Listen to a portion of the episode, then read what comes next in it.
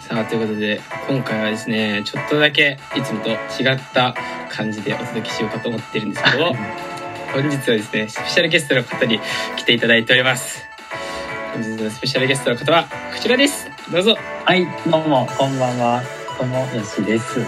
理系トークのともよしと申します。よろしくお願いします。よろしくお願いします ということで今回は理系トークの友吉さんに来ていただいておりますよ。ろしくお願いしますよろしくお願いします。よ緊張がろしくお願いします。緊張が僕も緊張しますよ。つい数十秒前に会ったそうですね。僕も、あの、そうです、そうです、そうです。女子からね、ちょっと前に振られたんですけど、来てくださいって言って。全部いいね。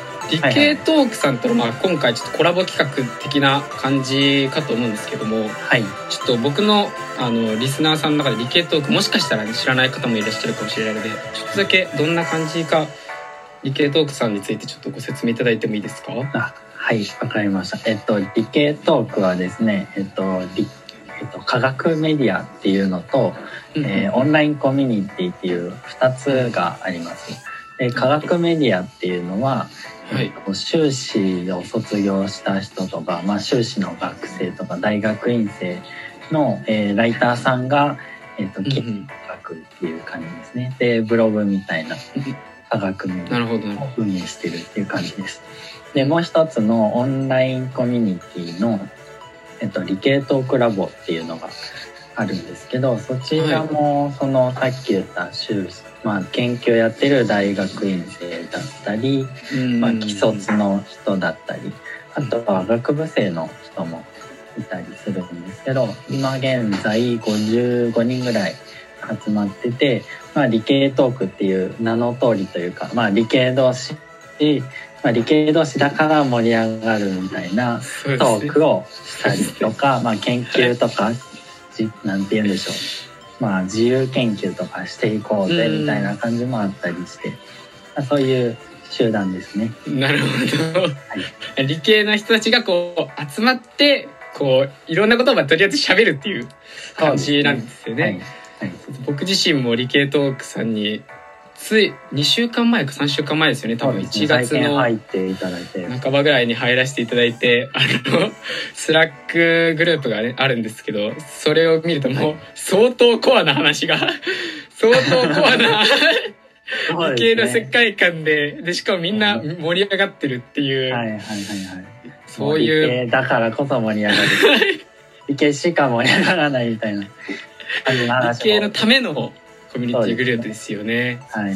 なるほど。なるほど今回は理系トークさんに来ていただいてるんですけれども、今日はですねちょっとその理系トークさんに来ていただいているんですけど、えっと、企画としてはいろいろとですねあのなんだかこう理系トークさんの方からどうやら僕のことをこうインタビューしてくださるという話であ合ってますか？今日は、はいそういう感じで大丈夫ですかね？ということではい。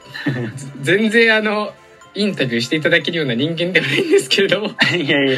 今日はインタビューしてくださいということではい。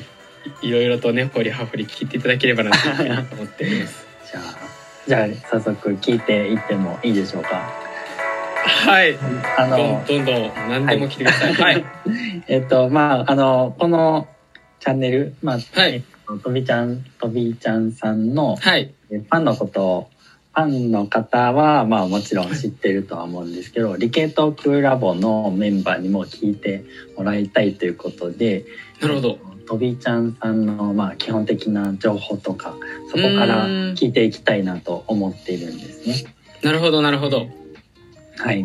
で、えっと、そうですね。とびちゃんさんは、はい。えーどんな、どのような活動をされてるんでしたっけ？ちょっと簡単に教えてもらえると。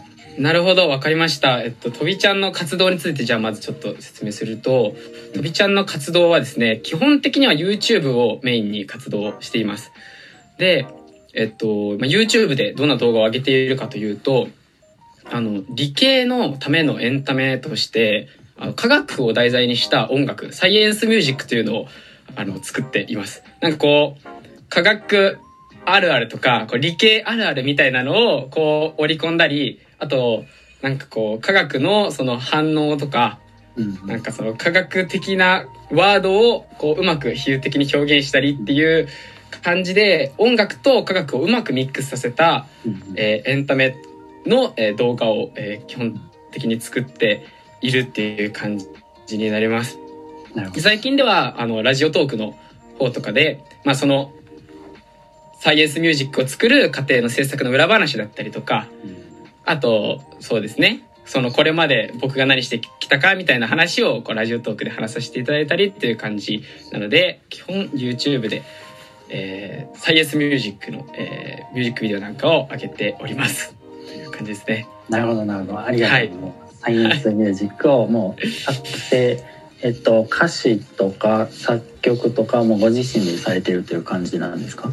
そうですね。もう作詞、作曲から最初始まって、レコーディング、ミックス、えーうん。MV 撮影、えーそんな構成考えたりとかっていうのも全部一括で。何でも自分で。一人で はい。やらせてもらっすてますね。すごい羨ましい。そうですね。うんうん、いや僕もその何何かのきっかけで動画を見させてもらってえっと、うんうんうん。なんかありがとうございます。単結合と二重結合 あるいはあのまあベンゼンベンゼンのそうですね。単結合と二重結合の間っていうことで、はい。単結合の上に友達って書いててそうです二重結合にえっとそうですね。恋人ですこね。れ 友達以上恋人未満って読むっていうはいあれが最高だなと思ってありがとうございますこの。人は絶対面白いと思う ありがとうございます。まあ、そうですね。そういった感じで、なんかこう、科学の現象とかを、こう、日常生活にこう、どう落とし込むかみたいなうんうんところでやらせてもらってる感じです面ね。白いなと思っていや、嬉しい。もう注目しようと嬉しい。もう思わず DM を送っちゃってって感じありがとうございます。ありがとうございます。うん なるほどそうなんですよ。なんかその、作ってはいるものの、うんうんその理系の人に、からの感想、今日僕の身の回りみんな文系なんですよ。あそうなんですねそうなんですよ。もうなんか家族とかみんな文系で。